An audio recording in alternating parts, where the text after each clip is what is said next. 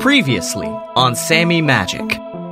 This is the big game, the most important game of the year. This will put Lionheart in the lead in the House Cup. I'm gonna quit. Since when are you the quitting kind, Sammy? Seems to me you've got two choices. You can man up and go and fight, or you can quit. What's it gonna be? The Lionhearts were facing off against the Soft Squad. Cool Brooms, Lionheart can't lose. Can't lose! And they rush back out onto that field and they prepare for the fight of their lives. Sammy Magic won. They looked up. Even Rickman himself knew there was no defeating Sammy Magic in the game of catching a, a bird. The standings of the houses in the House Cup, and he sees as Lionheart raises to the top of that board as Rickman, with a turn of his cape, turns and goes off into the Forbidden Forest. Now that the sports are out of the way, I guess it's time to get back to the plot.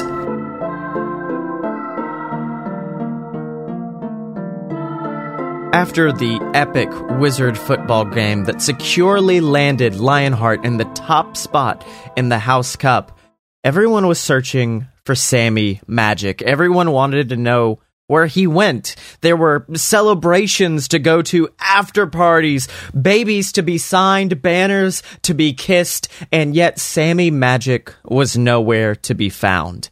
And that is because he and the rest of his squad decided to give chase, to follow Alan Rickman out into the Forbidden Forest to determine exactly what was going on.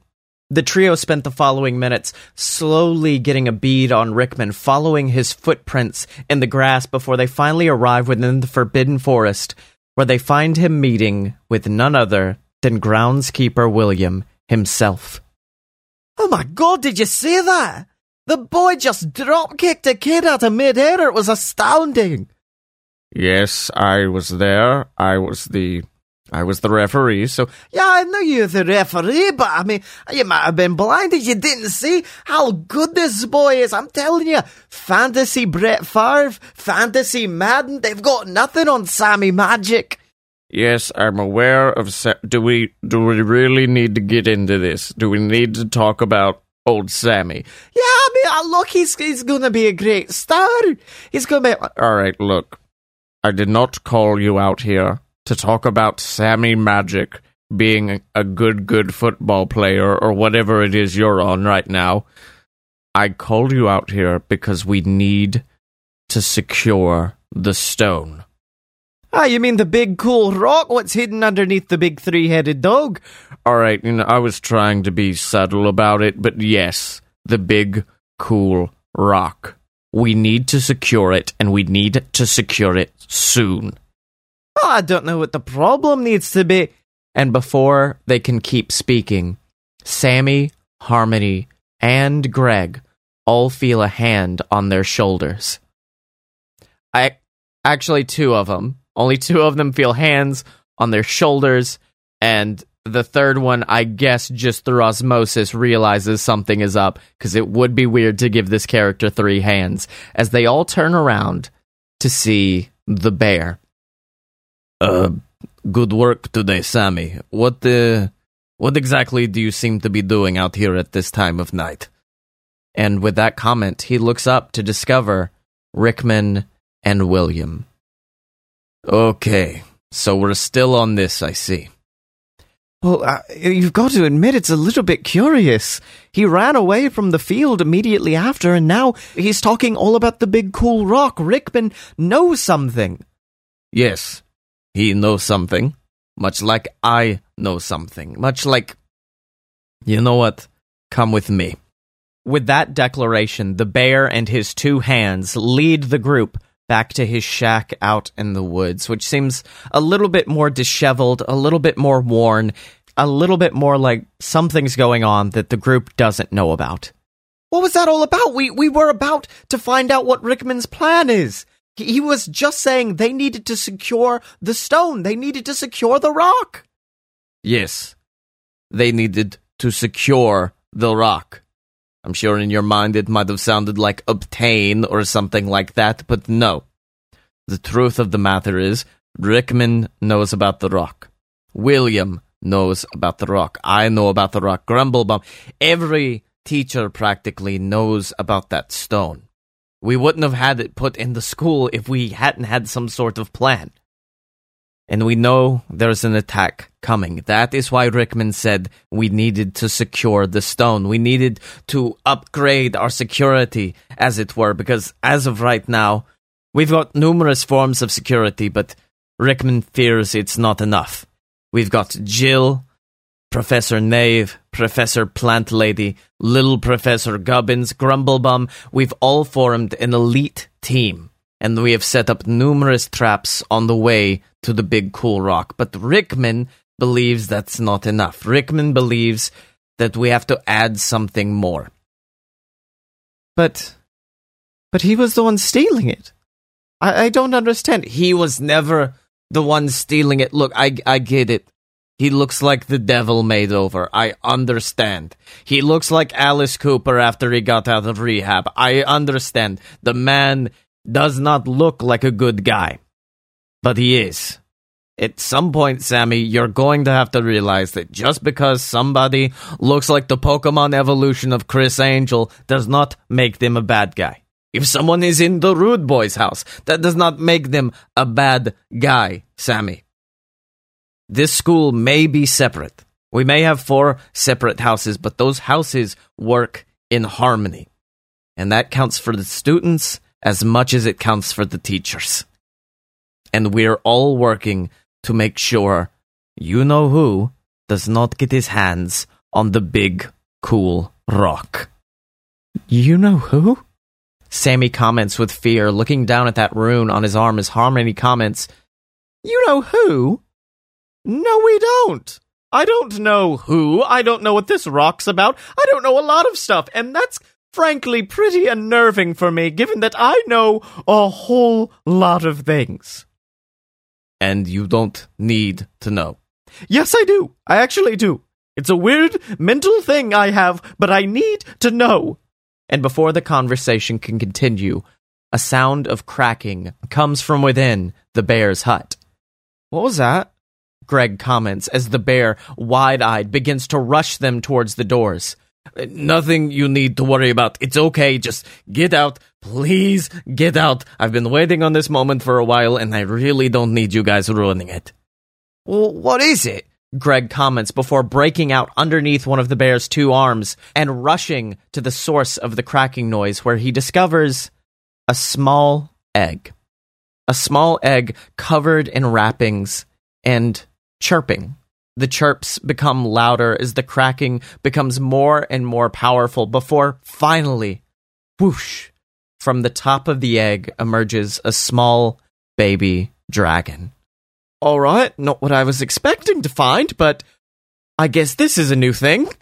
Okay, since you decided to stick your nose in my business, you can't tell anybody, but yes, I've obtained a dragon.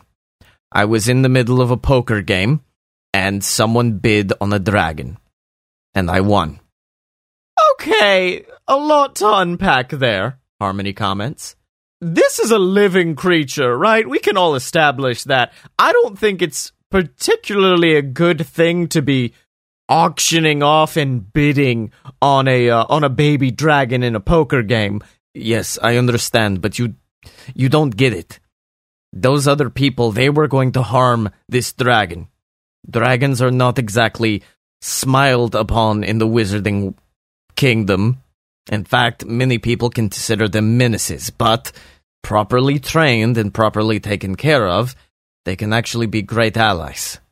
Hmm, I'm sure, Harmony comments as Greg walks over to the dragon, attempting to pet it on its head. Well, I actually think the little guys are pretty cute. Greg comments, reaching his hand out before the dragon quickly snaps at him. Okay, okay, get. How about this? If your name is not the bear, stay away from the giant murder machine. And with that, the bear picks up that small murder machine, that small, beautiful dragon, and puts it in his arms. A dragon is a very delicate creature, and you must treat it with absolute respect, or else, you know. He says while gesturing to Greg's finger that has a miniature bite mark taken out of the end of it. Unfortunately, now that he's hatched, I won't be able to keep him long. Like I said, not many people like dragons, including the staff at Wizard Harvard. If they found that I have this, I'd be fired. I'd be thrown out onto the street, as it were. I could even be taken before the ministry, and that's not something I particularly like, so I gotta find a new home for this guy soon. Well, what about my brother? Greg suggests, causing everyone to perk up all of a sudden. Your brother. Yeah, Chuck. I've told you guys about Chuck before, right? You know, Chuck, tall one, long red hair, ladies love him. Chuck! Greg, I've met your family and I still don't remember meeting Chuck. Oh, that's because he's actually off in Russia or something or another. He's investigating dragons. And I think this could actually aid him in his research. Well, that's enough Deus Ex Machina for me, so sure, why don't you write the letter to old Chuck and we'll see what we can do. Greg smiles as he rushes past the bear towards his writing desk, where he pens a long and detailed letter to his brother, which read, Sup, bro, got a dragon. You want? And that was it. That was the entire letter. Reminder, it is Greg. For him, that was long and detailed. The remainder of the night, our heroes spent time with this young dragon who they decided to name Bilbo Dragons. The most shocking part of the entire night was just how happy the bear was. He was more at home in the forest among the animals than he was with the students. The animals understood him. The animals actually cared about him. In fact, no one really seemed to care about the bear until Sammy came along. They spent the night smiling and enjoying each other's company and learning that, much like Alan Rickman, a dragon may look scary on the outside, but they're truly kind at heart at least for the next couple books. The following week, Greg finally receives a letter back from his brother Chuck, which read K. In the Ginger family, this is the most expressive form of communication. It is an absolute arduous process to talk to them. Hey guys, check it out, Greg remarks, rushing over to the trio and showing them the letter.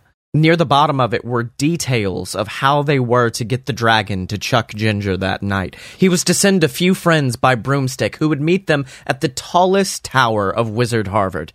It was just their job to get up there. After curfew. With quite possibly one of the most illegal animals they could have on campus. So, pretty easy fare for our trio.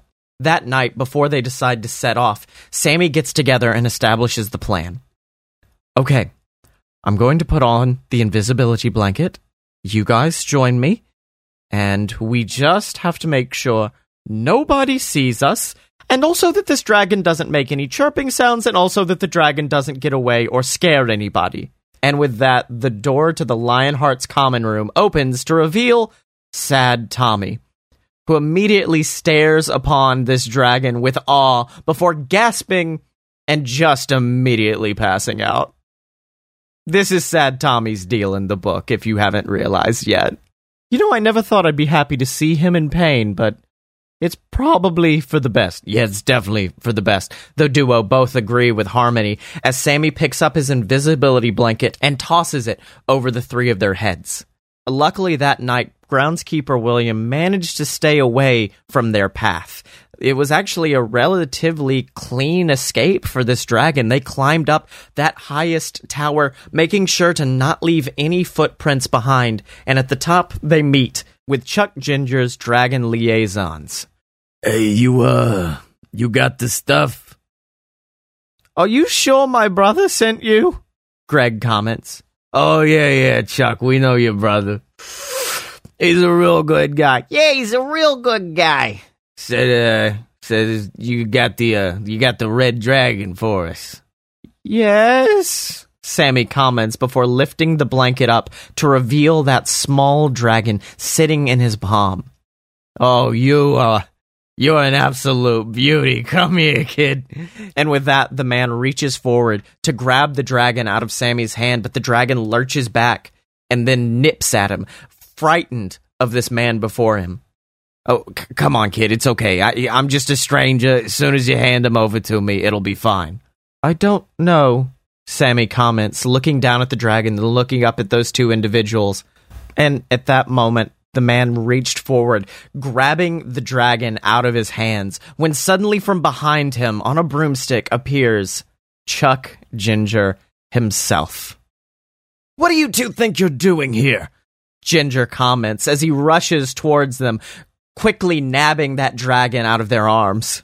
Chuck, what are you doing here? I, I didn't think you were going to show up. Well, I wasn't.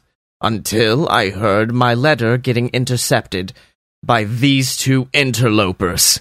What are you talking about? We're no interlopers. We're, we're just two normal dragon people. Sure you are.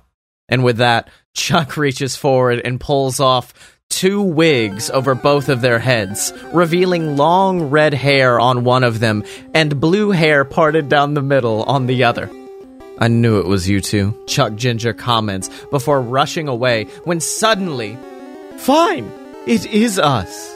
But if you truly want to do this, prepare for trouble. And make it double.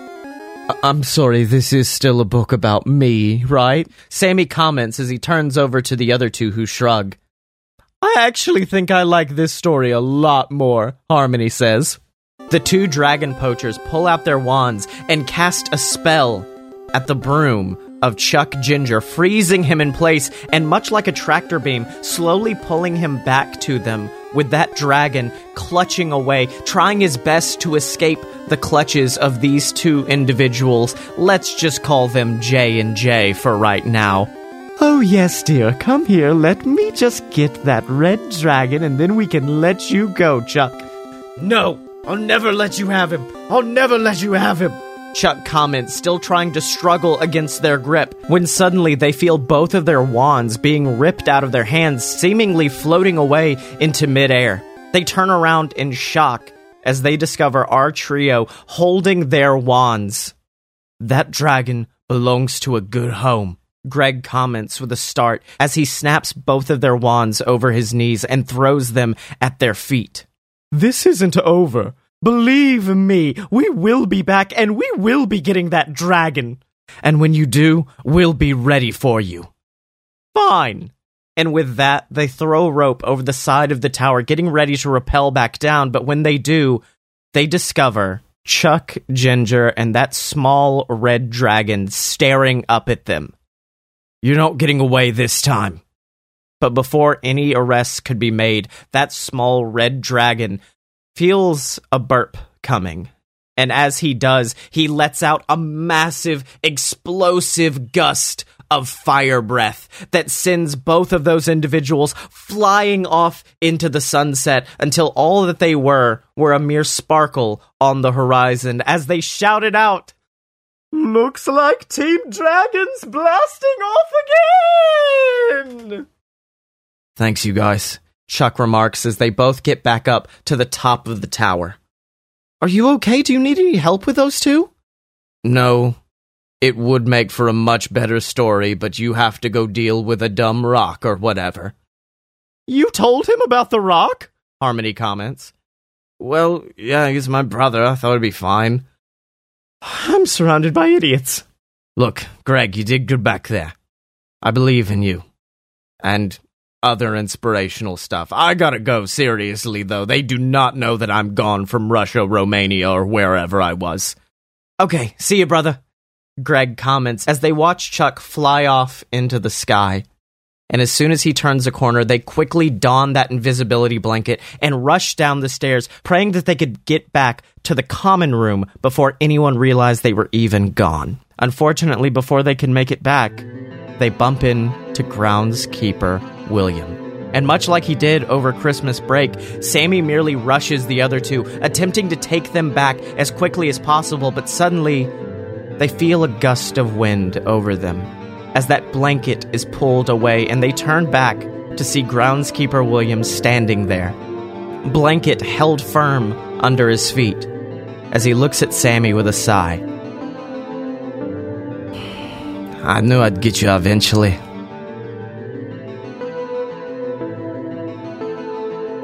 Thank you for listening to the mini adventures of Sammy Magic.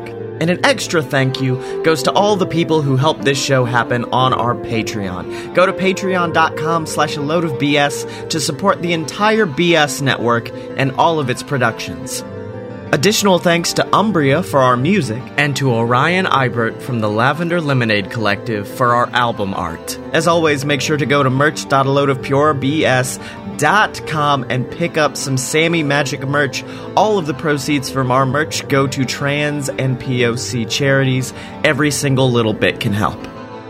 And let me end by reminding you that the many adventures of Sammy Magic are a work of complete and total parody, which means you can't sue me.